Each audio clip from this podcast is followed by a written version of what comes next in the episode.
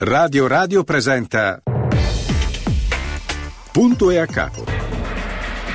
L'attualità letta dai giornali e riletta da Francesco Borgonovo.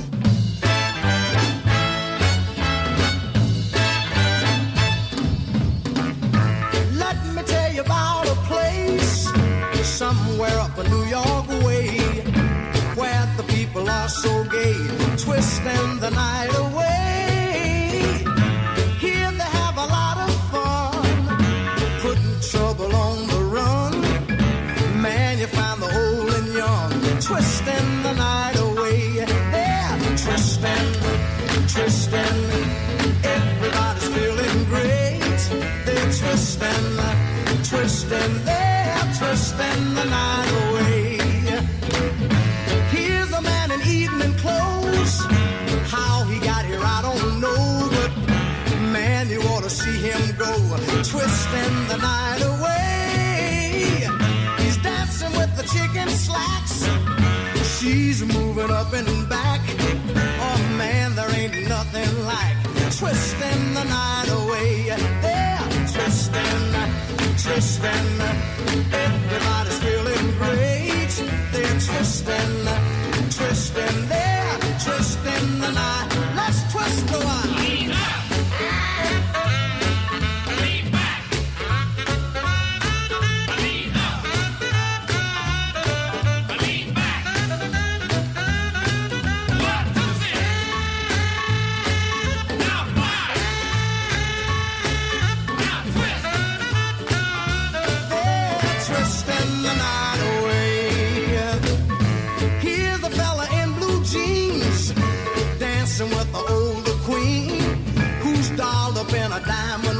Twisting the night away. Man, you ought to see her go. Twisting to the rock and roll. Here you find the young and old. Twisting the night away. Yeah, twisting, man. Everybody's feeling great. They're twisting, they're twisting the night. One more time.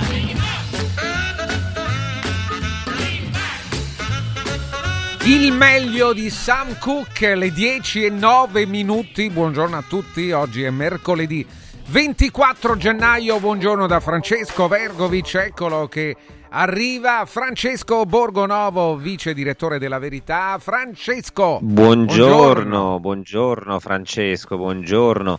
Hai visto anche tu la candidatura agli Oscar di Matteo Garrone per l'Italia, Io capitano. Un film che ti rappresenta, dovremmo dirlo tutte le mattine quando appare Vergovic, il nostro capitano, qui un po' come Salvini, no? Beh, però siamo meglio, tutti così grati alla decima massa per almeno per alcune delle azioni. Non è lo stesso, anch'io ieri, guarda, non è lo stesso film, anch'io ieri ho fatto confusione. Ah no, mi sbaglio. Pensavo che fosse, quello si chiama comandante. Però siamo comunque grati alla decima massa. Siamo comunque grati alla decima massa. Merry decima massa, come quello, dicono. Quello un po' qui. Tutti, però quello dirti, su Todaro. Sì. È stato un errore. Todaro si chiama uno scivolone. No, guarda, è successo anche a me ieri pomeriggio, ne stavo parlando e ho detto il film di Matteo Garrone. Ma perché è rimasto? Sì, ma invece sempre parlano più o meno la stessa cosa, cioè quello di Garrone è sempre un film sull'immigrazione, e vero, quello è l'altro di certo. Adesso ho chiaro tutto, sì. Però insomma a me colpisce, ti dirò la verità, no? Perché noi sono anni che facciamo tutti quei... Io adoro i film di Matteo Garrone, a me piacciono molto, quindi secondo me sarai contento allora, no? Quindi ti farà piacere. Sì, però io mi domando perché Matteo Garrone, che è uno che ha un talento strepitoso, ha fatto dei film meravigliosi, il racconto dei racconti era un film barocco, veramente uno dei più grandi film italiani da tanti anni a questa parte, poi debba fare questi film politicamente corretti. Io proprio non lo capisco, è una cosa che mi mette un... guarda, mi dà un... e poi io amareggia, sì. Sì, mi mette tristezza, anche perché, lo dico con serietà, io oggi mi trovo a Macerata, dove ieri facevamo un festival, insomma, ho partecipato a un festival, e questa è la città di Pamela Mastropietro, no? E c'era, ieri è arrivata la notizia che Innocenzo Segale rimarrà, insomma, gli è stato confermato l'ergastolo.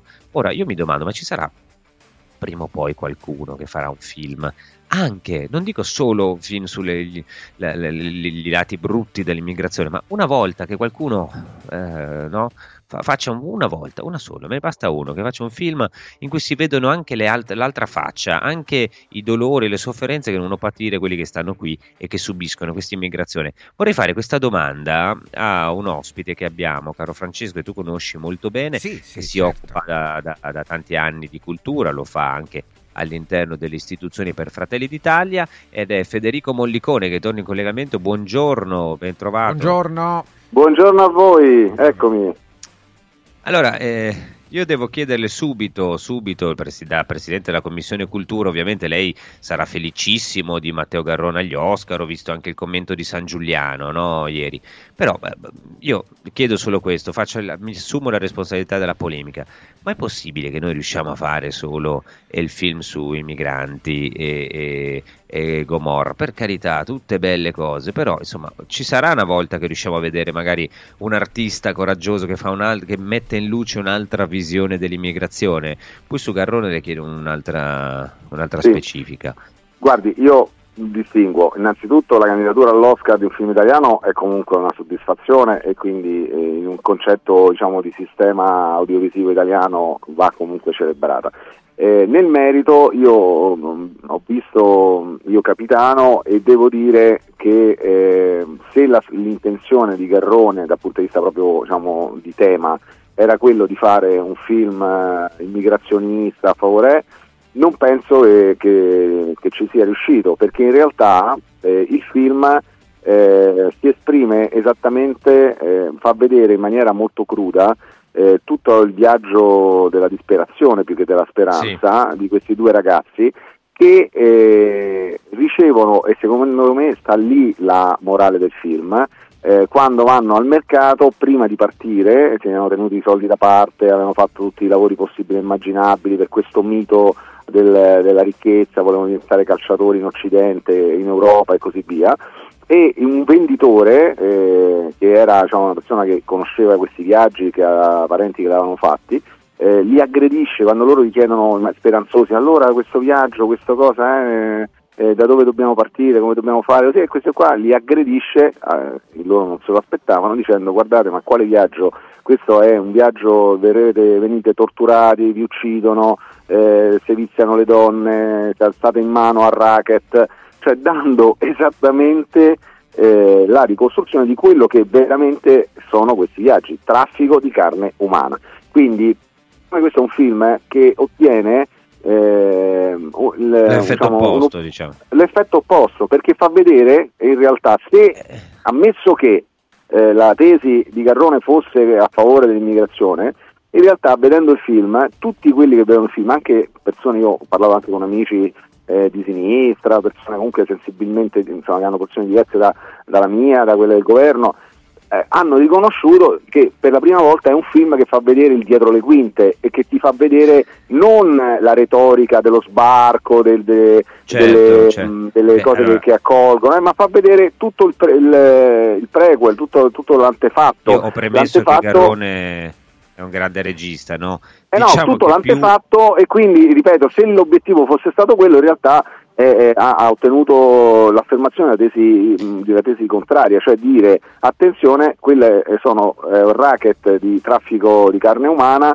e fanno vedere le prigioni dei trafficanti di carne umana che torturano, che seviziano, quindi secondo me invece farà discutere, perché va involontariamente, forse, questo non lo so, ma va a infrangere la retorica immigrazionista e solidaristica in senso diciamo, ovviamente ingenuo, perché poi tutti siamo solidali, però il tema è che queste persone arrivano sulle nostre coste e vengono veramente trattati come insomma, pezzi di carne.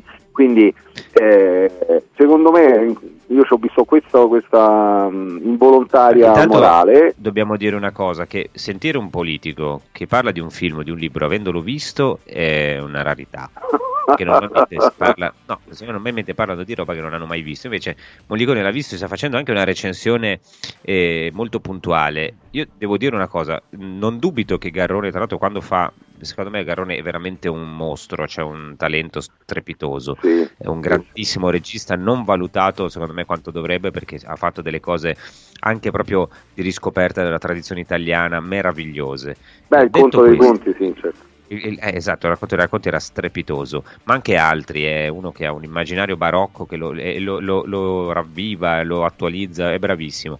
Detto questo, poi purtroppo però, anche se è vero quello che dice lei, attorno a questi film dove ci mettono sempre la patina di retorica, no? Lo usano per dire visto. Ma secondo me in questo caso, esatto, bravo, cioè in questo caso è stato utilizzato, no?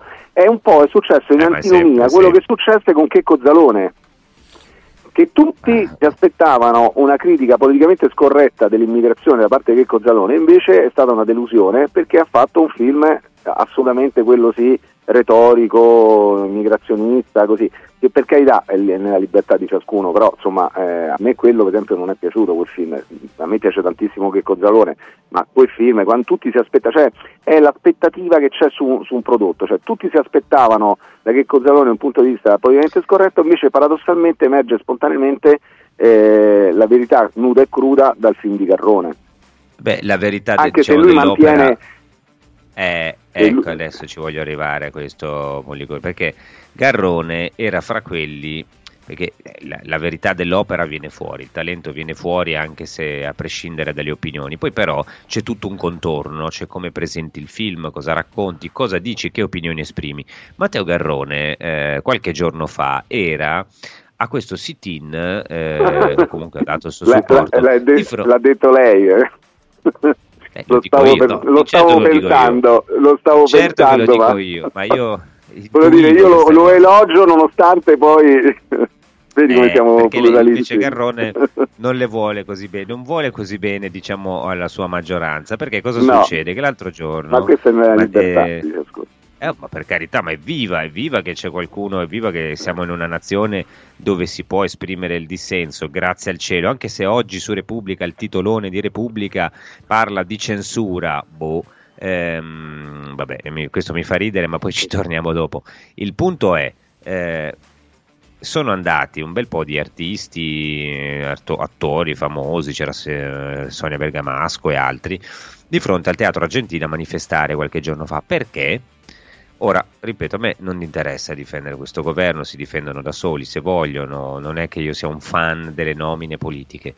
Dopodiché, quando c'è un governo, normalmente può indicare delle persone nei luoghi deputati, no? Alla cultura, a qualunque cosa, cioè può indicare delle persone a lui gradite. Al Teatro di Roma è stato indicato un signore con una regolare, e questo che a me fa uscire veramente pazzo, come si dice, è stato indicato un signore che si chiama Luca De Fusco, che è un regista, che è da... Grande regista e gestore, sì. Manager di teatri, è stato per anni e anni, più di una cosa e l'altra, sarà una ventina d'anni che è in giro in teatri prestigiosi, sì, con buoni risultati. Non è un uomo di destra, è uno che insomma molto, molto moderato, viene indicato, scelto con regolare procedura per stare dove? Per stare a capo del Teatro di Roma, che mi risulta tra 42 concorrenti, interpello pubblico con 42 concorrenti. E allora questa roba qua diventa le mani della destra sulla cultura. A me, guardi, non interessa, cioè, mettano chi vogliono, destra e sinistra. Io sono amico, molta stima di Monio Vadia, che sta a Ferrara, e quando voleva, qualcuno ha chiesto di mandarlo via, io l'ho difeso. Ma qui io non tollero questa roba. Cioè, mettono uno, dopo che per decenni ha governato dal più piccolo teatrino di provincia alla RAI, sono stati quelli di altri partiti, mettono uno ed è l'attentato alla democrazia. Io sinceramente lo tollero, e se la sono presa anche con Mollicone, cioè dicendo è lui, è un suo uomo, ce l'ha messo lui, è lei quindi il grande organizzatore, il regista. Sì, no, tutto questo assomiglia a una commedia pirandelliana, sinceramente. Sei direttori in cerca d'autore. In realtà è come è stato raccontato adesso da lei, cioè, il De Fusco non ha bisogno di presentazioni, ha un profilo e una carriera assolutamente da mantine, che ha partecipato a un interpello pubblico con 42 concorrenti. Una commissione tecnica in cui era rappresentato anche il comune ha selezionato una terzina e tra queste c'era lui. Già nel primo CDA, prima di quello, diciamo, pietra dello scandalo, convocato regolarmente da Siciliano, la Regione e il Ministero avevano fatto dichiarazione di voto a favore di De Fusco, e secondo me questo è stato l'innesco che ha fatto perdere il controllo e la lucidità al teatro, al socio del comune, al rappresentante del comune, perché poi si erano unanimemente aggiornati al sabato scorso, quando poi c'è stato questo CDA. Quindi il paradosso di tutta questa situazione è che quel CDA che il comune contesta l'aveva convocato il presidente del teatro, che è del comune, che rappresenta il comune, e portava la sua firma. Cos'è che è stato veramente il rituale? Che lui di notte, la venerdì notte precedente, facesse una mail di sconvocazione senza consultare gli altri due soci, quando questo non era nelle sue possibilità, lo dicono anche gli organismi di vigilanza. Possiamo fare una parentesi su questa persona di cui lei sta parlando, perché così chiariamo a chi è a casa. Qui stiamo parlando del presidente del Teatro di Roma, giusto? Che è nominato dalla politica, no? È indicato dal comune. Ora, è il rappresentante del comune. Sì. Si chiama Siciliano di cognome. Perché si chiama Siciliano di cognome? Perché è figlio di Enzo Siciliano. Enzo Siciliano, amico di Moravia, credo anche biografo di Moravia, notissimo intellettuale di sinistra del bel salotto romano della cultura. È stato Siciliano presidente figlio, della RAI anche, presidente della RAI. Enzo Siciliano, presidente della RAI, ma il figlio è stato, mi pare, vice responsabile della cultura del Partito Democratico. Cioè, è proprio una persona politicamente impegnata, non c'è niente di male, no? Vicepresidente della Commissione della Cultura, cioè quello che è una persona politicamente impegnata. Allora, per quale motivo una persona politicamente impegnata che presiede un teatro, e ce l'avrà messo la politica, contesta un presidente, un direttore generale dello stesso teatro selezionato tramite una ricerca, anche se fosse messo lì da voi? E questo, capisce, che io non mi spiego. No, ma non lo è, nel senso è stato scelto dai soci nell'ambito di un interpello pubblico. Questo è un grande paradosso, ma poi è stimato trasversalmente da tutto il mondo culturale, compreso quello più vicino alla sinistra, fermo restando che a me il sit-in non impensierisce, io sono per l'assoluto pluralismo, quindi, però era ovviamente un sit-in convocato, come dicevate voi, dal Partito Democratico, con un po' di amici artisti del Partito Democratico, che è legittimo, però non si può dire, come ha titolato qualcuno, gli artisti contro De Fusco, perché è falso, perché tra l'altro ha ricevuto tante attestazioni di stima, addirittura trasversali. Leggete l'Unità, c'è un riconoscimento della validità della sua elezione, leggete il Fatto Quotidiano, cioè ci sono stati, perché davanti la verità secondo me vince sempre. Quando uno vede le carte vede che è stato fatto tutto correttamente. Poi diverso è il discorso di politica istituzionale. Io sono il primo, a differenza di quello che viene detto, sono il primo a sostenere la mediazione, l'accordo istituzionale, perché il Teatro di Roma appartiene a tutti, di una comunità. Però per farlo non bisogna partire con dei pregiudizi. Ora, il pregiudizio della sinistra qual è? Quello di non aver elaborato il lutto di una sconfitta elettorale che ha cambiato non solo l'orientamento degli elettori, ha cambiato la composizione dei CDA, come è successo qui, è successo in tutti i CDA, di tutte le filiere, dove c'è Regione, Comune e Ministero, che poi sia quello della cultura, ossia quello del Made in Italy, ossia quello dell'economia, ossia quello cioè queste composizioni questa è la legge. Cioè, quello che a me sorprende è che si cerca di alterare, con questa narrazione anche un po' isterica, alterare la realtà dei regolamenti, degli statuti della fondazione. Qualcuno da sinistra ha detto al comune: siete pure cretini, denunciando un riflesso pavloviano, perché gli hanno detto praticamente: siete pure cretini, avete rifatto la fondazione voi e vi siete messi in minoranza, come a dire sareste dovuti mettervi in maggioranza. Però, al di là di queste cose anche un po' ironiche, io sono per, l'ho detto pubblicamente, intanto me ne occupo perché non sono un deputato di Fratelli d'Italia, ma sono il presidente della Commissione Cultura, che, come sanno tutti i miei colleghi e come sa anche il sindaco, è un organismo vigilante su ogni euro che viene speso dal MIC nelle istituzioni culturali, nei teatri stabili, nei teatri lirico-sinfonici, e essendo di Roma, avendo fatto il Presidente della Commissione Cultura di Roma, avendo governato il Teatro di Roma per 5 anni, me ne occupo come è giusto che faccia. Oltretutto sono anche nel mio collegio, perché io sono eletto nel centro storico, me ne occupo per tanti motivi, tutti istituzionali e legittimi. Detto questo, sono un fautore, un sostenitore della riapertura del dialogo, del confronto. Sono sicuro che, e questo deve avvenire a livello amministrativo, non certo con me, che i tre soci, Ministero, Regione e Comune, si sedano intorno a un tavolo e trovino una quadra che non è quella, che non può essere quella di mettere in discussione De Fusco, perché De Fusco è passato attraverso, per la seconda volta, andatevi a vedere la storia sulla rete, per la seconda volta è passato attraverso un interpello pubblico ed è arrivato in terzina finale, e anche l'altra volta, la scorsa volta, è stato discriminato ed è stato eliminato sulla base, è stato scelto un direttore che non aveva nessuna capacità artistica, addirittura mi sembra venisse dal comparto trasportistico, da un altro comparto totalmente fuori dal contesto. Fa ridere che, poi, voglio dire, la sinistra per anni ha detto ci vogliono, no, basta con la cultura manageriale, basta con questo, basta con quell'altro, poi dopo chiedono un manager. Mollicone, facciamo così, no, io do la parola. Tra l'altro poi lo statuto prevede una sola figura, per cui, e che era quella che fino a non l'ultima gestione, che è stata una gestione criminogena, Corsetti, Bevilacqua, ma quelle precedenti fino a Calvi erano tutti artisti, direttori artistici che facevano anche i direttori gestionali, e Calvi, Martone, che stava lì a protestare lì sotto, che certo, ha preso gli stessi emolumenti. Adesso ci arriviamo, la fermo un attimo perché do la parola a Francesco Vergovic per i suoi consigli. Se ha pazienza sta lì poco, proprio istanti, poi torniamo e ripartiamo da qui, anche dagli emolumenti, cioè dagli stipendi e dalle mani della destra sulla cultura. A te, Francesco, io vado a mettere le mani sulla cultura. Ah, benissimo, attenti ad Amici in Viaggio.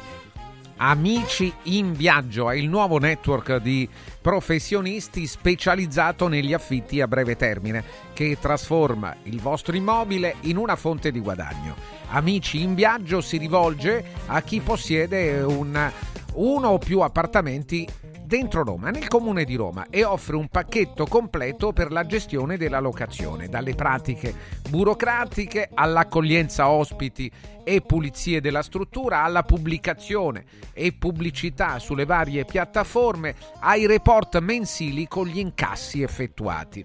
Amici in Viaggio incrementa la redditività del vostro immobile fino al 400%, eliminando ogni rischio di morosità, che è la preoccupazione maggiore di chiunque dia in affitto il proprio appartamento. Non dovrete preoccuparvi di nulla, a tutto pensa Amici in Viaggio. Allora inviate alcune foto del vostro immobile, dei vostri immobili su WhatsApp a questo numero 351 78 55 99 5. Lo ripeto, 351 78 55 99 5, oppure a questo indirizzo mail info@amiciinviaggio.it, oppure chiamate sempre quel numero 351 78 55 99 5.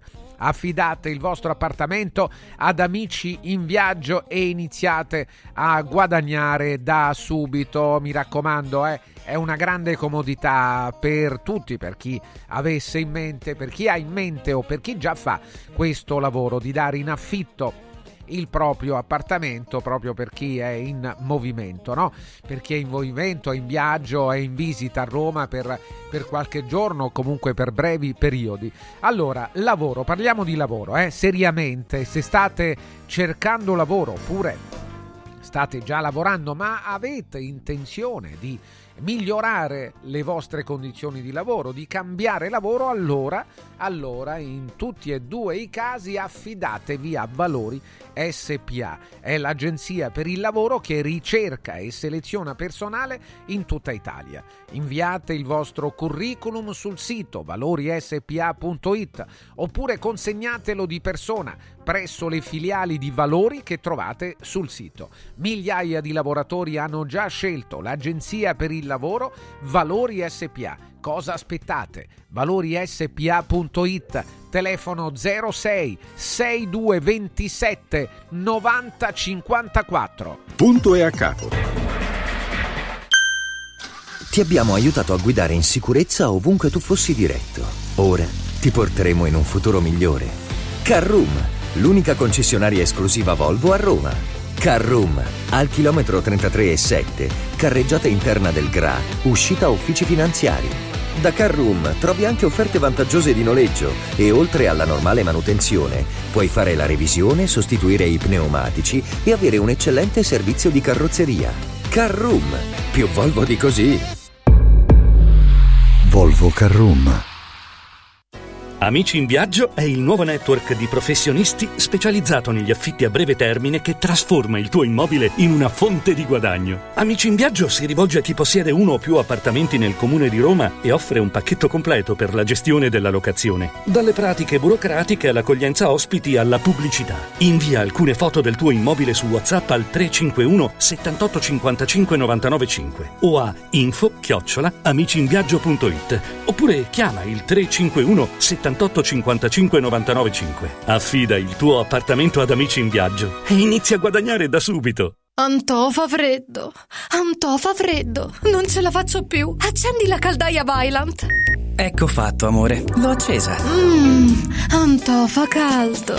Pochi giorni fa con la Calor Plus ho installato una caldaia a condensazione della Vaillant con sole 12 rate da €95 e mi hanno anche regalato 7 anni di garanzia. Con questa caldaia mi sto togliendo tante soddisfazioni. Fallo anche tu con la Calor Plus. Chiama subito lo 06 86 21 3671. Antò, guarda, anche qui una ravioleria Dumpling Bar. Ormai le trovi in tutta Italia. Entriamo, il pranzo è servito. Sono buonissimi, di qualità e pluripremiati. Eh sì, grazie al franchising 2.0 del Dumpling Bar anch'io ho potuto aprire la mia ravioleria. È facile, completamente gratuito. Include formazione dello chef Gianni Catani, rinnovo di menù periodico, scelta e addestramento del personale, pubblicità. Ho chiamato il numero 344 06 58 913 e il mio sogno si è realizzato. Chiama anche tu o vai su dumplingbar.it. Ciao nonno, come stai? Molto meglio. Con la Stuoia Biofarmantalgic Plus tutti i miei dolori articolari sono spariti. Te l'avevo detto. Grazie alle proprietà antidolorifiche e antinfiammatorie della Stuoia Biofarmantalgic Plus, anch'io sono tornato ad allenarmi. Allora organizziamo subito una partita a calcetto. La Stuoia Biofarmantalgic Plus è un toccasana per chi soffre di infiammazioni articolari e muscolari. Agisce a livello cellulare durante il sonno in maniera del tutto naturale, non invasiva e autonoma. Chiama subito l'800 82 66 88 o vai su stuoiantalgica.com e regalati il benessere.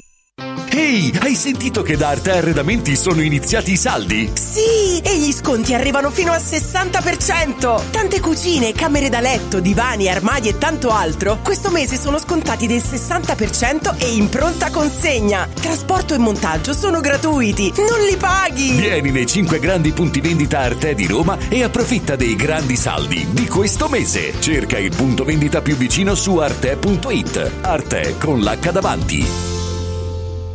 Il mio salotto è un cinema. Il mio soggiorno è un teatro. Non è fantascienza, ma il frutto delle soluzioni tecnico-estetiche del Centro Musicale. E quindi non solo sofisticate apparecchiature audio-video, ma soprattutto suggestivi suggerimenti per trasformare ogni ambiente in un'area di intrattenimento. Noi del Centro Musicale siamo in via Valpellice 85, telefono 06 88 61 046, centromusicalesrl.it.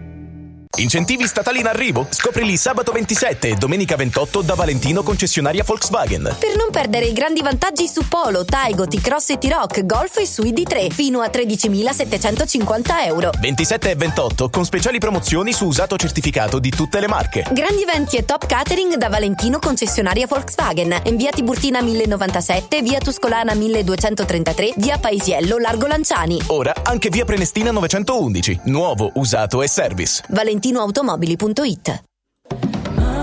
Questa è la musica che ascoltate altrove, però provate a girare sui 104.5, c'è una frequenza madre, ma c'è anche il canale digitale terrestre 253 su Radio Radio, c'è anche un'applicazione superba dove ascoltate altra musica. Questa è la musica di Leo Kalimba, Enjoy with my choices.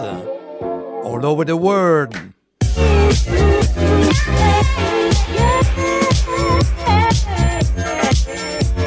Music provocateur. Punto e a capo.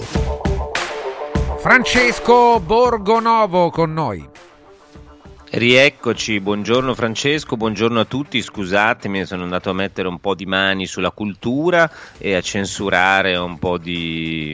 sai così, no? Quando tu non fai parte del circolino giusto sei sempre uno cattivo che mette le mani sulla cultura, cioè a me dà fastidio, avrebbe fastidio, mi dà fastidio anche quando lo fa la destra questa roba qui, figuriamoci se lo fanno quelli che hanno comandato, no, in quel mondo lì per anni. E mi fa, adesso leggiamo anche qualche messaggio che è arrivato. È ancora con noi Federico Mollicone, che è il capo della Commissione Cultura, quindi gestisce direttamente tutte queste pratiche. Vediamo un po' di messaggi adesso intanto. Ve la cantate, ve la suonate da soli tutte le mattine, sempre persone filogovernative. Vabbè, si vede che non segue la nostra trasmissione.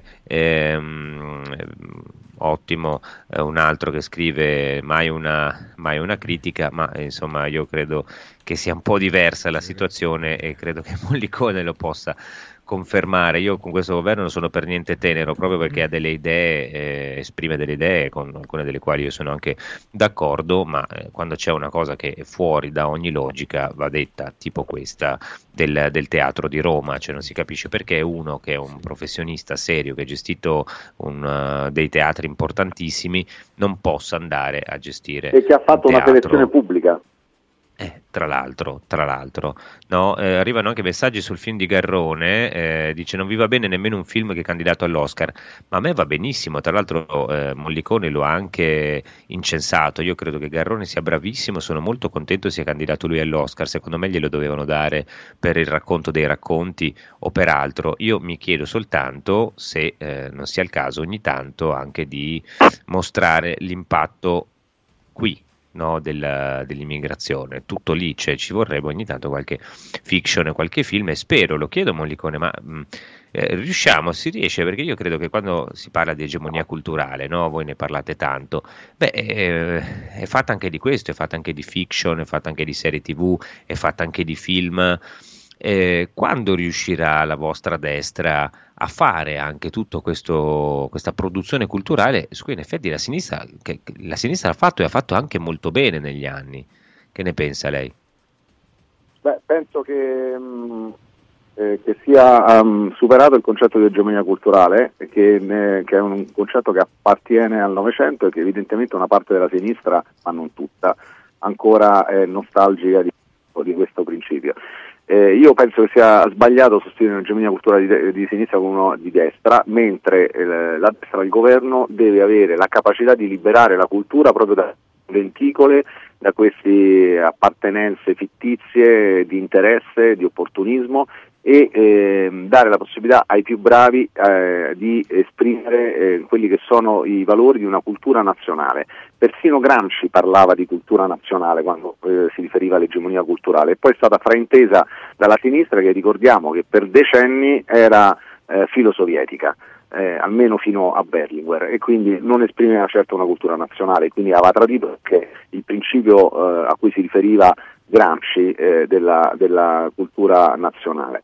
E io credo che oggi nel 2024 bisogna, appunto, un governo non debba fare come dicono e come hanno fatto in passato, attaccando ora noi, accusandoci di farlo, il Minkle Pop, ma al contrario deve dare la possibilità di esprimere una cultura nazionale, di difenderla sia nella filiera audiovisiva, sia nella filiera teatrale, sia nella filiera culturale, editoriale, a livello europeo e a livello internazionale, cosa che invece questa sinistra, o almeno una parte di essa, non vuole fare, perché si mette ancora a giocare con categorie del Novecento che sono per me del tutto superate. La mia, se dovessi dare una definizione alla mia visione culturale, è quella appunto di cultura nazionale, e la parola chiave per me è sintesi. Quindi in una visione hegeliana una tesi, un'antitesi possono trovare una sintesi sempre, e anche a livello culturale, perché ci sono nazionali, diciamo culturali nazionali, che si possono esprimere anche con diversi punti di vista, sia da destra che da sinistra, che da, appunto, senza avere poi, ci sono tanti punti di vista, non ci sono solo questi, e lo si può fare però con, liberando la cultura da queste appartenenze non dette, perché poi è vero, come ha detto il Presidente Meloni, che qua c'è ancora qualcuno per cui la tessera del PD fa titolo di merito, perché lo si è visto in questa vicenda, cioè il grave scandalo è che De Fusco non sia organico, un'altra parola, non intellettuali organici, un'altra parola del Novecento, un altro concetto del Novecento, non sia organico al PD a Roma. E poi c'è un non detto, cioè che il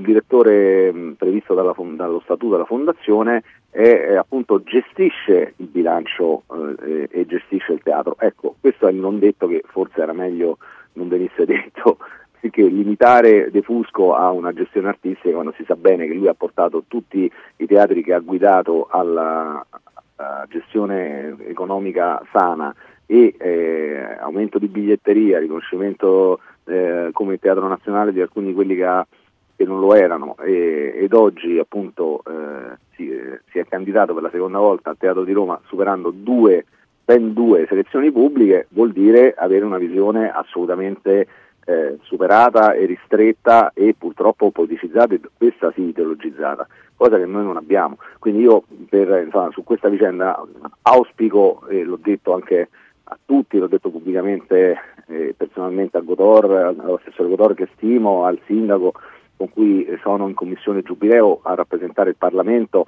e stiamo portando avanti i cantieri del Giubileo, i fondi del PNRR, quindi grande collaborazione istituzionale. Però ci vuole che ognuno metta da parte appunto questi toni, noi lo stiamo facendo in più sedi pubblicamente, e i soci a livello amministrativo trovino una quadra, insomma. Sai chi è che non mette da parte questi toni? Oggi Repubblica ha un titolo molto molto duro nei vostri confronti.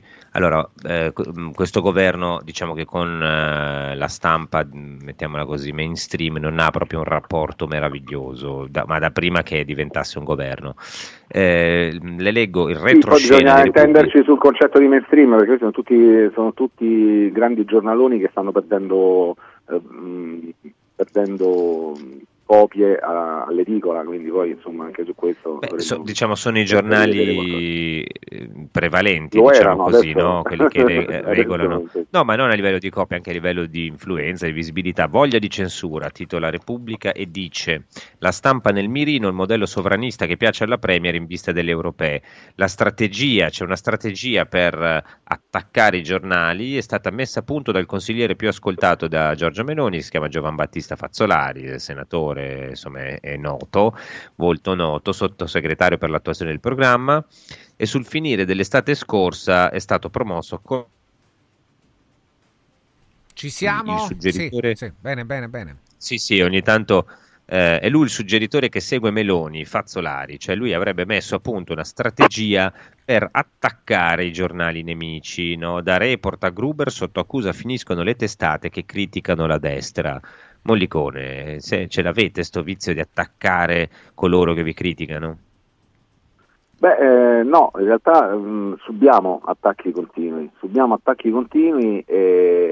e un conto è la legittima diritto di critica, che io assolutamente sono anche presidente della commissione editoria, quindi nonostante anche qui abbiano contestato il mio ruolo, in realtà è la commissione. L'hanno anche accusata di voler fare una legge sulla censura, che era assolutamente falso. Io mi riferivo alla certificazione digitale che distingua le notizie false, il deepfake, dalle notizie vere, come ha fatto l'ANSA con un sito, Trust Me ANSA, che è il primo organo di stampa multimediale che certifica le proprie notizie con una firma digitale. Quindi era riferito a quello che è una dinamica e un dibattito europeo e internazionale, lo ha fatto l'America, lo sta facendo l'Europa, stiamo affrontando il TUSMA in commissione adesso, che è il nuovo regolamento che ha anche questo aspetto e tratta anche del pluralismo, e quindi è un tema assolutamente d'attualità. Ma Repubblica, come si vede anche dall'attacco di oggi, ha un altro intendere, la linea editoriale, con la difesa degli interessi del gruppo che rappresenta. Gruppo che, come ha detto giustamente la Premier, non brilla per gestione nazionalista delle sue proprietà, perché seppure è vero che, come dicono oggi, ho letto oggi sentendo la rassegna stampa e Radio Radicale, che il gruppo ha rivendicato la libertà di iniziativa imprenditoriale economica, bisogna però ricordare al gruppo Scanna, Agnelli, Stellantis, che questa ricchezza è stata garantita e costruita nei momenti difficili grazie a miliardi di euro delle casse integrazioni, dei sussidi di Stato, dei sostegni ai contratti di solidarietà, senza i quali non avrebbero potuto proseguire molto spesso in alcune fasi cruciali della storia. Questo è chiaro, però le devo chiedere una cosa. È vero però che questo governo, insomma, le privatizzazioni, un po' di cessioni le vuole fare, 13% è una cessione del patrimonio pubblico o no?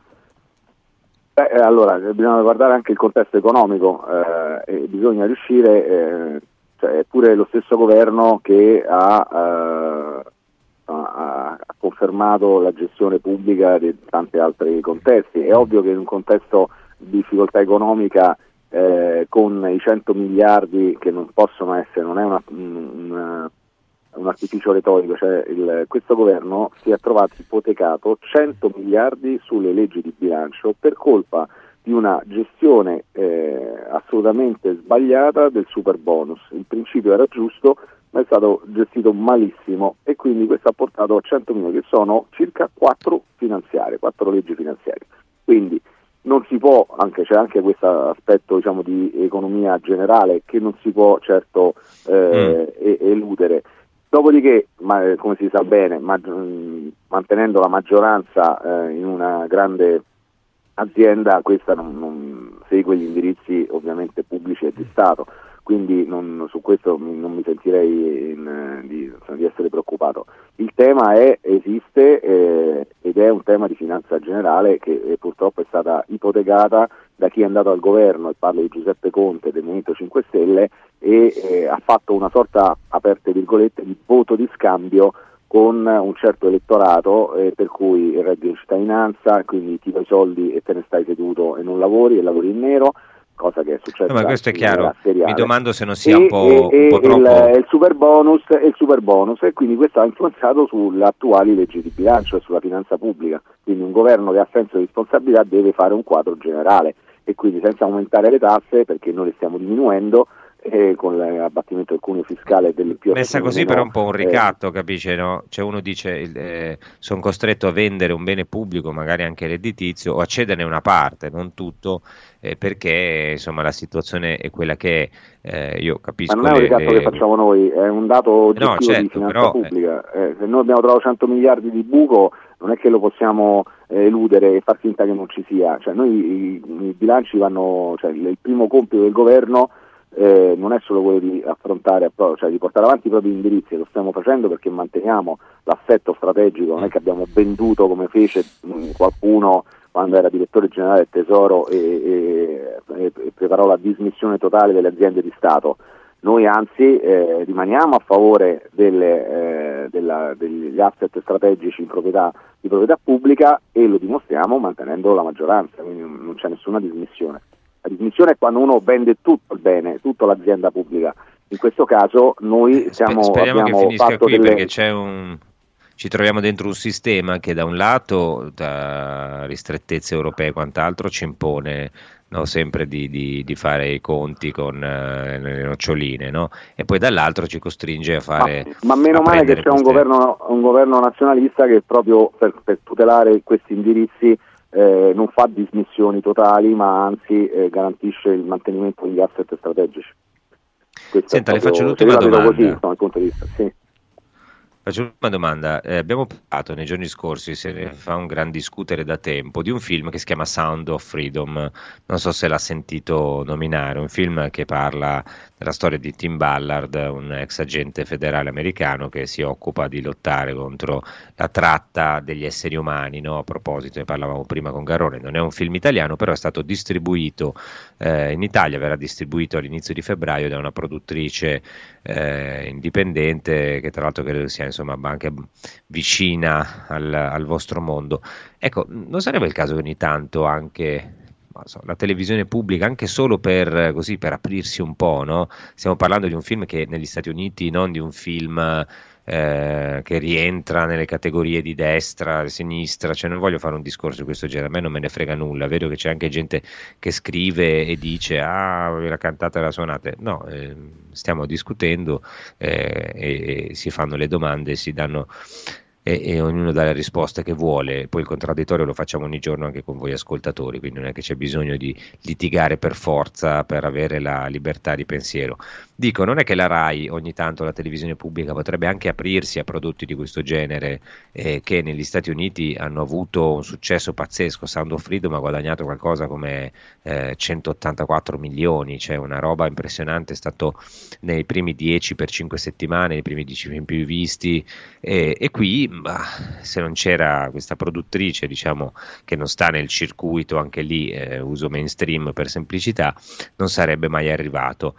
Forse magari ogni tanto aprirsi a qualcosa anche di alternativo. Cito anche un altro documentario, visto che ce lo citano, abbiamo citato Io Capitano, parlo anche del documentario di Michelangelo Severgnini che parla di immigrazione, sono tutti film indipendenti, lavori indipendenti anche di grande qualità che secondo me meriterebbero, no, un po' di visibilità. Lei che ne pensa anche a livello pubblico di investimento? Io penso che stiamo facendo grande valorizzazione di uno strumento che le aziende pubbliche della filiera audiovisiva ha, che ai documentari, che sta producendo in maniera egregia un sacco di documentari e ad esempio io ho visto recentemente quello sull'Ucraina, ma fatto sul campo, ce ne sono diversi che sono stati fatti, ho visto quello su Napoli, ci sono diversi diverse produzioni indipendenti che insieme a radiodocumentari sono riuscite ad arrivare in sala e sono riuscite ad arrivare anche su temi non mainstream. Detto questo, ovviamente sono a favore rispetto anche alla produzione di una visione culturale. È ovvio che per fare fiction, film ci vuole del tempo. Ci vuole del tempo, però per esempio accenno a Rosa dell'Istria, che è una nuova produzione di Rai Fiction, che è sul tema del Norma Rossetto, dell'Istria, del tema ovviamente delle foibe. Delle foibe, e questo è una nuova produzione che va in quella direzione. E il tema della produzione indipendente è assolutamente un tema importante, e anche l'intervento che ha fatto quest'estate il ministro, che ha creato tanto scompiglio sul fatto di ridurre i fondi sul tax credit, perché ci sono un sacco di film che non vanno in sala, che non hanno pubblico, non intacca, ma semmai è una selezione per dare agli indipendenti che hanno qualcosa da dire una chance in più, perché se si riduce questo sottobosco di produzioni, alcune con produzioni assolutamente non credibili dal punto di vista finanziario, che magari si occupavano di altri campi e non di cinema. E poi ci sono tanti film che ottengono, circolando, quelli di Severgnini, L'Urlo, Io No Capitano e altri, che ottengono insomma un buon riscontro. Io ringrazio Federico Mollicone di essere stato con noi e di aver risposto anche a tutte le domande. Bellissimo, ringrazio Giorgio che scrive una cosa meravigliosa, dice: sono almeno 20 anni che chi governa questo paese abbassa le tasse, speriamo che il prossimo governo le aumenti. Sono d'accordo, Giorgio, aumentiamo le tasse. Io credo, perché lo so, i miei informatori, avverto una presenza in studio, la sento, voglio dare voglio salutarlo caramente e sapere, mentre metto le mani sulla cultura. Avverto una presenza sa di sinistro, come se tu avessi detto avverto una presenza a sinistra. Attento Francesco. No, a sinistra no, se anche se vuole essere sinistro faccia come vuole, quindi c'è libertà di pensiero. Può essere destro, sinistro, ambidestro. Libertà di pensiero non c'è dubbio, mi auguro almeno che ci sia. Ma sai qual è la cosa che oggi è divertente? Intanto ciao Franceschi e saluto a tutti. Ciao. Buongiorno a tutti. Ciao Fabio. Anche chi ci ascolta ovviamente, anzi soprattutto perché poi se non fosse per le persone che ci ascoltano noi non staremmo di certo qui. Una cosa divertente è che oggi questa cosa di dire no, puoi essere di qua, di là, di sotto, di sopra, eccetera, cioè specificarlo, cioè quasi a doversi giustificare di una cosa che, ripeto, io veramente fino allo sfinimento, no, lo ripeterò, che negli anni 70, 80, no, cioè io devo dire, nessuno si preoccupava se eri di destra, di sinistra, se eri eterosessuale. Come no, dai. No, un tempo uno non diceva nulla sul voto, tante volte Francesco teneva nascosto il voto. Ma non è che venivano ghettizzate quelle persone, semmai c'erano, avevano paura che potesse incidere su di sé, su di loro, non l'ho mai lavoro, visto. Su certe ma dove? Scelte, ma non si è mai visto, io non l'ho mai visto, sì, devo dire. Sì, tu vivevi in un altro mondo probabilmente, no. Perché io non l'ho mai visto. Tutt'al più c'era uno scontro, un bello scontro, tante volte anche fra giovani di diverse ideologie politiche. All'epoca c'era l'ideologia, insomma, che era molto forte, era più forte, però al limite ci si scontrava, qualche volta ci si dava 4 pizze, ma insomma nella stragrande maggioranza dei casi. Poi abbiamo visto anche fatti di cronaca brutti, ma quelli li vediamo ancora oggi, cioè, la criminalità è un altro discorso, con la politica c'entra poco. Però, insomma, non è che uno perché era di qua o di là o sotto o sopra, adesso verde, nero, blu, e c'era una discriminazione. Tutt'al più ci si scontrava. Ma è quello il sale, no? Anche le differenze sono anche belle per questo. Se fossimo tutti uguali saremmo robot, cosa infatti alle quali ci vogliono ridurre, al servizio di qualcuno, no Francesco? Questo è il punto. La differenza è la meraviglia dell'uomo. Ma guarda, io sono d'accordo, però vedi, l'altro giorno Mattarella ha fatto era Pesaro, città della cultura, ha detto la cultura appunto non accetta guarda, vediamo l'immagine, perché io ieri ne ho proprio parlato, in regia dovrebbero avere proprio ancora, tu non c'eri ma io ne ho parlato, anzi ho ringraziato il Presidente. No, lo so. Ho ringraziato il Presidente perché dico, beh, meno male, un cenno rispetto a quello che ci eravamo detti l'ha dato, dai. Speriamo che tutte le parti politiche prendano atto, no al monopolio del pensiero unico della cultura. E ha detto una cosa sacrosanta, no? Abbiamo già ringraziato devotamente ieri. Però poi dopo quando vai a vedere nella pratica, Fabio, lo so, la realtà è differente. Cioè la realtà è differente, no? Io ancora adesso continuo a vedere, ma giusto ieri leggevo, poi ne abbiamo parlato anche ieri mattina, no? Il direttore generale dell'OMS che dice ma circolano troppe fake news sul trattato pandemico e qua bisogna che corriamo ai ripari altrimenti non riusciamo ad approvarlo, ma poi appena c'è un po' di critica, io ho tutti i giornali nostri che dicono c'è la censura di qui di là. Cavoli, ma come si sono comportati negli anni passati? Io capisco anche quelli che adesso ci scrivono, insomma, non sono entusiasti di questo governo, per carità, ma noi critichiamo praticamente tutte le mattine sulle cose che non ci piacciono. Certo. No, perché adesso poi bisogna anche essere, veramente avere un po' i paraocchi, se uno ci accusa di essere dei servi di questo governo, sinceramente. Sì, va bene. Io personalmente sì. Non c'è niente da guadagnarci, non credo che ti diano delle prebende. Ma chi di noi ha da guadagnare? Noi forse siamo... Vergovic, non so, Vergovic, spero, Francesco, perché... ma qui abbiamo scoperto gli altarini. Io speravo che lo mettessero, a capo della Rai. Io sono anche però io sono, diciamo, lui ha affidato a me questo compito di fare il suo lobbista. Già da un bel pezzo.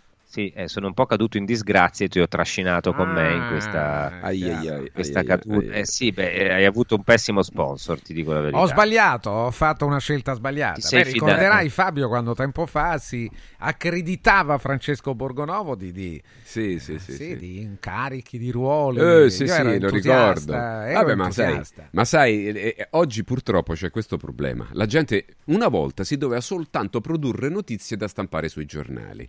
C'era ovviamente l'esagerazione un po' dappertutto, però era tutto limitato al fatto che comunque i giornali qualche pagina dovevano riempire per appiccicarci la pubblicità vicino, ovviamente, ma questo è comprensibile. Sai, il giornale, la stampa non è come la radio o la televisione, che può generare intrattenimento in vario modo, come facciamo noi, con la creatività, con la professionalità, eccetera. Il giornale deve stampare, deve scrivere qualcosa sopra. Quindi all'epoca si comprendeva questo fatto, ma era tutto limitato. Oggi, con l'esplosione che ognuno c'ha il canaletto suo, i cavoli suoi, eccetera, eccetera, quindi deve in qualche modo arrivare, qualcuno gli deve andare a far click, se no non conta nulla e non guadagna sti 20-30 euro che gli servono per andarsi a comprare la pizza, eccetera. E allora c'è un'esplosione di puttanate, ma ragazzi, ormai è tutto falso. Adesso poi con la cosiddetta intelligenza artificiale daranno il colpo di grazia, perché la gente si attaccherà a questa cosa, che quindi... Questa serve, la gente non ha ancora capito che tutta sta roba serve per, come si dice, buttarla in caciara a livello globale, Francesco. Non l'hanno ancora capito che bisogna buttarla in caciara, per cui quei pochi che hanno un reale dominio, sia perché si sono comprati media, ma perché hanno i soldi per farlo e per determinare le scelte della gente, anche la cultura delle persone, quelli governeranno miliardi di automi, finché poi non ci sarà, chissà quando, non lo so, noi non lo vedremo probabilmente, una rivoluzione generale, la natura rimetterà tutto a posto. Perché è chiaro che non si capisce, no, lo scopo, Francesco? Ma guarda, hai toccato tanti temi, c'è una proliferazione di autoproduzioni, no? Perché ci hanno detto che ognuno deve dire la sua, e questo è funzionale a un tema, no? Cioè, se uno fa un giornalista, può avere tanti difetti, per carità, però c'è un modo di fare il mestiere, no? Se io dico una cosa, faccio una critica o devo motivarla, se dico una stupidaggine ho un ordine che mi punisce, mi processa, ho delle leggi a cui devo sottostare, ce le abbiamo tutti noi, non è che possiamo fare, abbiamo insomma una professionalità, cioè per essere qui un po' di strada l'abbiamo dovuta fare tutti, no? Certo. Quindi, ecco. Se tu invece apri la tua cosa, sei una voce in più che si somma alla confusione generale, che è quella che dicevi tu. E cosa succede? Succede che c'è talmente tanta roba, cioè qui la censura paradossalmente avviene per eccesso di voci. C'è talmente tanto casino che tu non riesci più a orientarti. Ma quella è la strategia. I giornali, le trasmissioni. E la strategia è quella di non fare orientare le persone con la caciara, è chiaro. Infatti a Roma si dice buttarla in caciara. E questa è la questione, il tema dell'intelligenza artificiale. Se domani, anche lì, qualcuno produce una cosa in cui ci siamo io e te che parliamo, ma sono due intelligenze artificiali, per carità, nel mio caso l'intelligenza... No, vabbè, nel mio caso l'intelligenza artificiale compenserà, migliorerà la situazione, no? Però io tra l'altro, io stesso non so, vedendolo lì, se Francesco Vergovic è un'intelligenza artificiale o è lui davvero. E lui è non vero, sa se non sappiamo io, ancora se io, lui è vero o meno. Io vorrei, tra l'altro, essere un demente artificiale, mi piacerebbe di più, uno scemo artificiale. Se si può fare, no? Senti, sappiamo che tu hai fretta. Cretino artificiale, integrale e artificiale. Cioè, un giorno però bisognerà che noi ci facciamo tutta una mezz'ora su sta storia, divertenti, perché poi alla fine ci divertiamo a parlare di queste cose. No, sì, io so che tu hai fretta fra un po', però due argomenti. No, dico del cretini artificiali. Cretini artificiali è fantastico. Vabbè, anche, ma sai... Anche... I cretini artificiali sono quelli che escono poi da queste macchine, perché cosa vuoi che siano? Adesso c'è Zuckerberg che credo si sia comprato non so quanti CPU per fare questa robaccia qua, ha speso 10 miliardi di dollari, ma uno non è che spende 10 miliardi di dollari perché noi siamo belli e quindi lo fa per l'umanità, ma voi polli che ci cascate. Vabbè, senti, Mattia mi chiede se il mio vicino di casa è ancora a Davos. No. Ma io non so perché... Non lo so perché questa storia... Cioè, questa è una fake news. Sì, autogenerata. Sì, sì. Ma l'avete generata voi, No, no, sì, no, tu non sei accusarci, sei che poi dopo ci perché dopo ci chiudono, per auto-fake news. No. Auto fake news. L'altro giorno qualcuno ha insinuato, si è ricordato addirittura la storia del vicino di Fabio, che abbiamo anche giustamente che io permetto, è chiaro, noi ci scherziamo perché è un mio amico, noi ci scherziamo, è un mio amico. Io sono contento che lui si sia rifatto la casa gratis. Sono contento che si sia rifatto la casa gratis, io ho speso tutti i soldi che avevo. Hai capito? Perché me la sono rifatta da solo. No, guarda, adesso ti mettono anche le immagini di Davos. Sì. Tra l'altro noi lo facciamo incurati dei sentimenti di Fabio, perché tutte le volte che ne parliamo gli riapriamo la ferita. Gli riapre la ferita. No, ma è un mio amico, io gli voglio bene. Io li voglio bene. No? Sì, tu li vuoi bene, ma lui non so se ti vuole bene. Ma certo che me ne vuole, che gli ho fatto di male? Niente, sono anzi. Mesi che parli di voi. Certo, perché lo invidio un po', ma lo invidio in modo sano, senza cattiveria. Non abbiamo mai detto il suo nome. No, vabbè, ci mancherebbe. Beh, però io credo che molti l'abbiano capito. No, perché? Abbiamo ottimi rapporti, io sono contento, è vero solamente che io ho speso tutti i soldi che avevo guadagnato per rifare la casa green, poi arriva lo Stato, dice la faccio io gratis. Ha speso un sacco di soldi veramente. Io ho speso i soldi veramente. Sì, tu, certo, perché ho rifatto tutto. Beh, Tozzi ci ha fatto un servizio su Sapiens sulla mia casa. Ho capito, ma ho speso i soldi miei, però tutto quello che avevo guadagnato nella mia vita. Adesso però hai ripreso a guadagnare. No. Ma che stai dicendo, Francesco, col Covid e tutto? Ma vattene, basta. No, ma dico lì con la casa, voglio dire, ma che certo, mica la vendo, è mia. No, ma ti rende però. Ma che mi rende? Cazzo, che stai a dire? Ci abito. La corrente non mi rende nulla. Non rende. Risparmi. Sì, l'energia, ma la casa non è fatta solo di pannelli fotovoltaici, è tutto un sistema ecologico. Ma Francesco, ma ancora non ha capito come funziona. Almeno il vicino di casa una cena. Certo. Ma sì, certo, ma siamo sempre insieme. Gli voglio bene, solo che mi scoccia che io ho le tasche vuote e lui piene, e questo è il fatto. Vabbè, senti, no, io volevo parlare con te della faccenda degli autovelox, però è tardi, porca miseria, e tu hai fretta. Vabbè, ma ne parliamo casomai la prossima volta, perché qui c'è una storia incredibile, perché questo eroe ormai dei nostri tempi, questo lo chiamano Fleximan, non si capisce perché poi il famoso frullino adesso lo chiamano flessibile, dice perché è uno strumento flessibile e fa mille cose.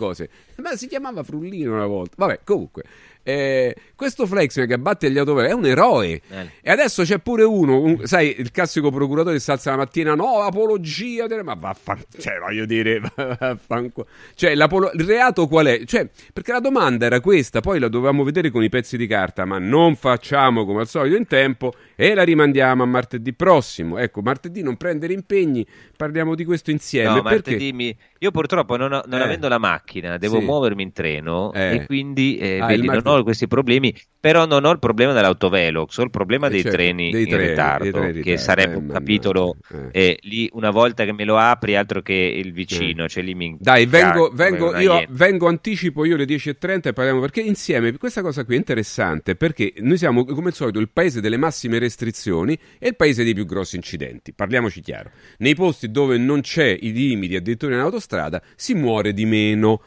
Questo non lo dico io, lo dice l'Unione Europea con i suoi dati che noi mostreremo. Ecco, però da noi abbiamo il record anche degli autovelox, i proventi delle multe sono aumentati del 61,7%. E perché? Perché vengono messi dappertutto e da tutti, comuni, province, solo per fare cassa. Mettono 50 in una strada gigante dove tu manco non lo vedi nemmeno il cartello del limite, non ci pensi che esista un limite, una cosa del genere, capito? Una trappola, una trappola. Ecco, poi vi lamentate se qualcuno arriva lì col frullino, con quello che si chiama adesso flessibile, e vi sega il palo. Non vi lamentate, perché chi è che commette un reato? La domanda, ecco, io vorrei chiudere con te su questa domanda, poi entriamo bene nell'argomento la prossima settimana. Allora, la domanda è questa: chi è che commette un illecito, un reato, chiamatelo come vi pare, una stronzata, una cosa contro il popolo? Chi prende e nasconde le macchinette, le mette nei posti strani, mette dei limiti inutili, stupidi, sulla base è un po' come la storia del vaccino, no? Serve per salvare umanità. Il limite serve per salvare vite umane. Ma che dici? Ma dove? 70 all'ora sul raccordo anulare dove non ci sono incroci, oppure 50 su una strada gigante doppia corsia e poi c'è la macchinetta nascosta dietro la curva?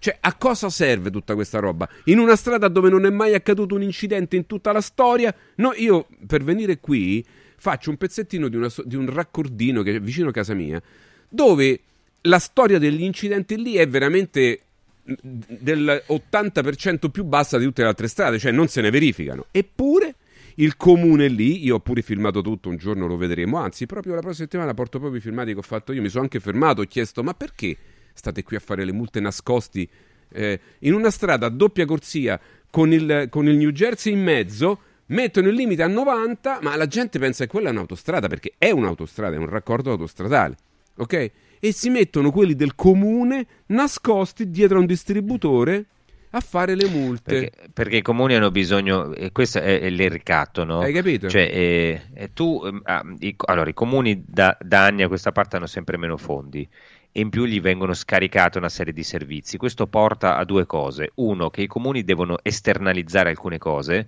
per cui per esempio se tu hai, non so, l'assistente sociale non è più, nella gran parte dei casi, assunto dal comune, è un esterno, una cooperativa esterna, come per mille altri servizi. Questo fu fatto per risparmiare, perché i comuni non avevano più soldi, e causa una serie di problemi enormi, così come su mille altre questioni che sono in capo ai sindaci. Ora, visto che i comuni sono mollati a sé, perché stiamo dentro un sistema che ci impone l'austerità e il risparmio e questo e quell'altro, e dopo come fa il comune? Il comune si rifà sui soliti noti, cioè sui cittadini, come mettendogli trappoloni. Se tu vai a Milano, c'è stato un periodo che mettevano famoso, diciamo, cavalcavia, tu arrivavi in fondo, le auto prendevano velocità perché lì non c'erano attraversamenti, c'era l'autovelox e tutti, bam, tutte le mattine venivano falciati e prendevano la multa anche per stare in mezzo, no, all'onda del traffico. È ovvio che è così, che è un ricatto ai cittadini che si rifà, e nessuno vuole investire le persone, ma cioè, certamente, ma è ovvio, Francesco, no? Ma la domanda è: chi è che commette un illecito? Il cittadino che gli sega il palo o quello che ce l'ha messo?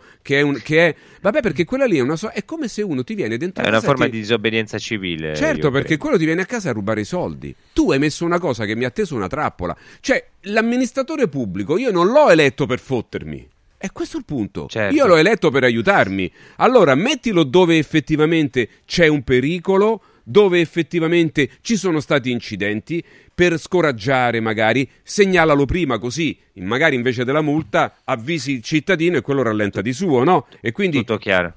Certo che è chiaro, ma queste alle persone normali, no, a sti matti qua. E allora questo fa parte di una di quelle cose che, insomma, in questo paese deve assolutamente cambiare, perché sennò poi noi creiamo questi eroi, perché poi questi signori diventano eroi, e io credo che diventino eroi forse anche un po' a ragione, perché non è che lo determino io. Sono d'accordo. Hai capito? Vabbè, dai. Io purtroppo vi devo salutare perché altrimenti ne parliamo la prossima settimana. Ne parliamo la prossima. Mi dicono qua, scrivono che hanno incontrato il mio vicino di casa all'hotel Mamunia di Marrakech. E vabbè, ho capito, a giocare al casino. Se n'è andato, se n'è andato via. Basta con le fake news, ragazzi. No, io devo scappare, vi saluto. Vabbè, poi su questa cosa ci torniamo next week. Ciao. Grazie. A domani, Francesco. Ciao. Attenzione, saldi su radioradioshop.it, radioradioshop.it per tutto gennaio, quindi fino alla fine del mese trovate la t-shirt Fit Therapy al costo di 59 euro anziché 79 euro. T-shirt Fit Therapy contro i dolori muscolari e articolari cronici, artriti, artrosi, cervicalgie e lombalgie. Una volta indossata si attiva immediatamente la tecnologia Fit Therapy per un'azione antalgica sull'area lombare e dorsale e un conseguente recupero funzionale grazie alla velocizzazione del microcircolo e all'assorbimento dell'acido lattico. Realizzata con un tessuto termico, traspirante e ipoallergenico, è raccomandata per tutte le occasioni: lavoro, sport, tempo libero, riposo notturno.